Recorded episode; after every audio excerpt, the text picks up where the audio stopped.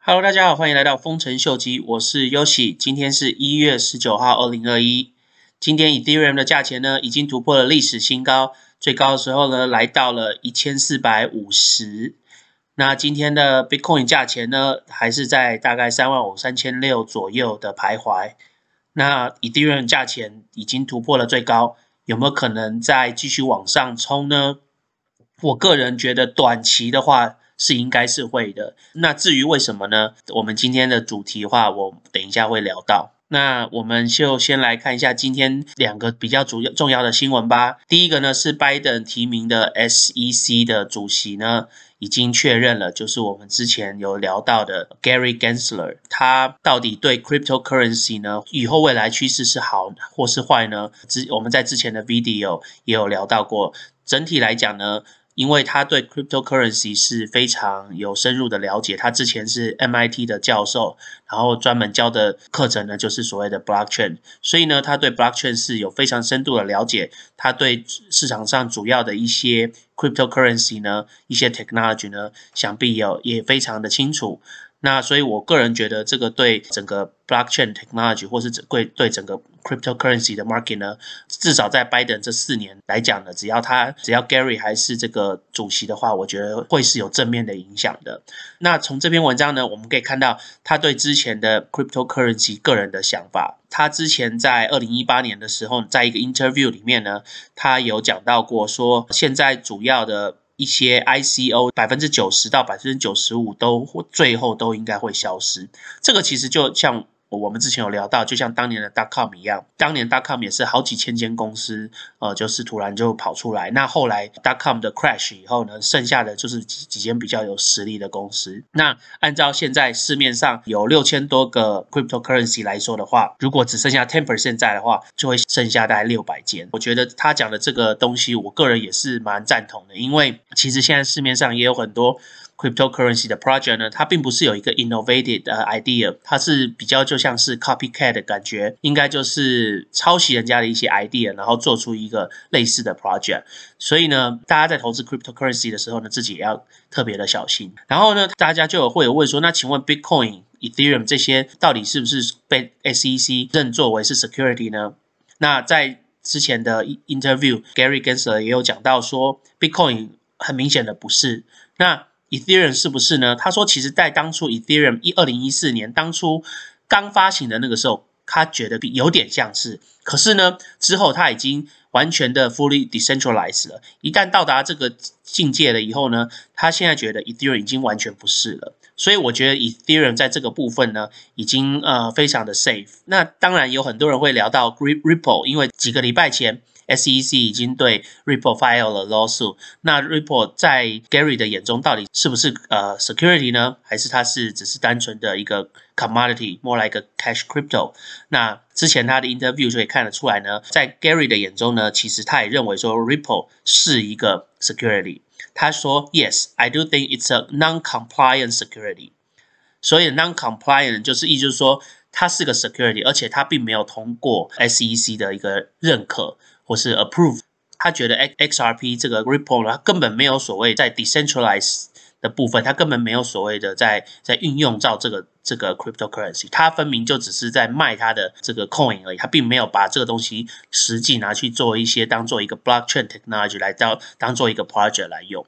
所以呢，这个部分的话呢，如果有在投资 XRP 或是 Ripple 的朋友呢，呃，我会建议你们赶快出清你的 XRP，因为一旦 Biden 他们 take over 以后呢，Gary take over，SEC 会加速 SEC 对 XRP 的监管控制。那这个部分呢，对所有的 XRP 的 holder 呢，我觉得是一个 bad news。那如果有 holding 的，朋友们呢，我会劝你赶快把它换成其他的货币，或是把它 cash out，因为啊 XRP 应该是应该是差不多了。然后呢，我们再来看第二篇文章，Ethereum 2.0 closes in on 4 billion value locked，a staker commit over 2% of supply。就是呢，现在 Ethereum 是一点零，他们正往迈向二点零的部分。Ethereum 一点零的时候是按照所谓的 proof of work。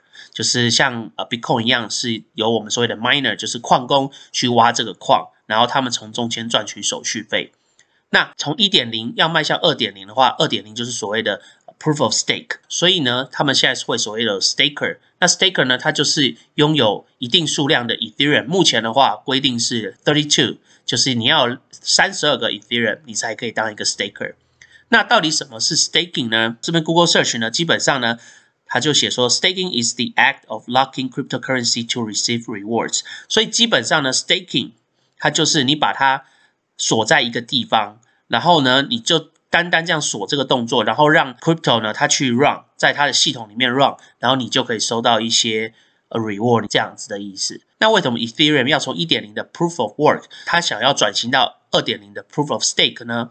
其中一个很主要的原因是因为 Ethereum 呢，它有一个我们叫做 scalability 的问题。那所谓 scalability 的问题呢，是简单来说，我们以前要 trade Ethereum 的费用的话呢，大概是一个 transaction 大概是收大概几十 cent，或是大概最多一两块吧。可是呢，如果像在最近啊，大家非常疯狂的在购买 Ethereum 或是在 trade Ethereum 的时候呢，你可能会发现到这个费用可能已经到了十几二十块，甚至有时候呃那个 traffic 一高的时候呢，可能四五十块都有可能，就是它的 traffic 太大，大到于它它就是所谓有点我们讲简单一点，就是它有点阻塞。那它就是因为这样阻塞，所以就造成说你你要让它在顺畅的话，你要花更多的钱去让它顺畅。那可是，如果照这样的情况讲的话，这个就有点失去我们当初为什么要用 decentralized finance 的，就是的出发点，就是有点跟它违逆了。因为当初我们想要用 decentralized finance，就是不希望有特定的人士去控制这个 decentralized 的 environment。那如果现在光要 trade 一个 Ethereum 的话，你价钱都被大家抬到这么高，那是不是感觉又像回到以前呃 centralized 的环境里面的呢？那这那这样的话，跟现在如果你去转钱也还是要被银行收三四十块、四五十块的 wire 费用，那有什么差别呢？所以呢，这个部分的话是 Ethereum 它很想要解决的一个问题。它现在目前市市场上呢，来解决 Ethereum scale up 的 solution 呢，就是所谓的 roll ups。目前呢，比较主流的 roll up 呢，就有两种。第一种呢，是所谓的 zero knowledge proof roll up，叫 ZKR，它是 rely on math。然后另外一种 roll up 呢，叫 optimistic roll up，叫 OR，它是 rely on financial incentives。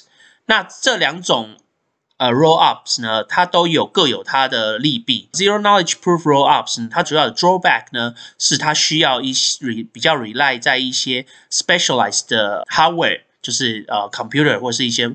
呃，server，然后才能去进行这个所谓的 roll up。另外一个 optimistic roll up 呢，它主要 drawback 就是在它单一的这个 chain 上面，如果有太多同时太多的 transaction 在上面的时候呢，它的 security 相对于的就会比较差一点。那这两个 roll up 当然它有它自己的利与弊。那目前呢，市场上比较广泛运用的呢，就是所谓的这个，或是之后大家比较看好的呢，是这个 optimistic roll up。为什么呢？因为最主要是因为 zero knowledge proof roll up 呢，它没办法跟我们所谓的 Ethereum virtual machine，就是就是 EVM 这个 Ethereum developer 他们很常运用的一个 platform，它没有办法跟它 interact，就所谓的没有办办法跟它直接的交流。那也就是因为这个原因呢，现在比较人多人用的呢，就是我们刚刚讲的 optimistic roll up。那讲到这个 optimistic roll up 呢，目前呢。主要运用在研发这个 technology 呢，就是这间公司叫做 Optimism。那 Optimism 呢，它最近呢跟呃 Synthetic 合作，Synthetic 是一个 DeFi 的一个 trading platform。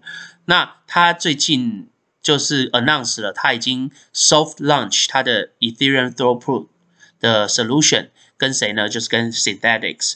那那在从 Synthetic 他们的官网呢，从一月十六号，他们也 post 了。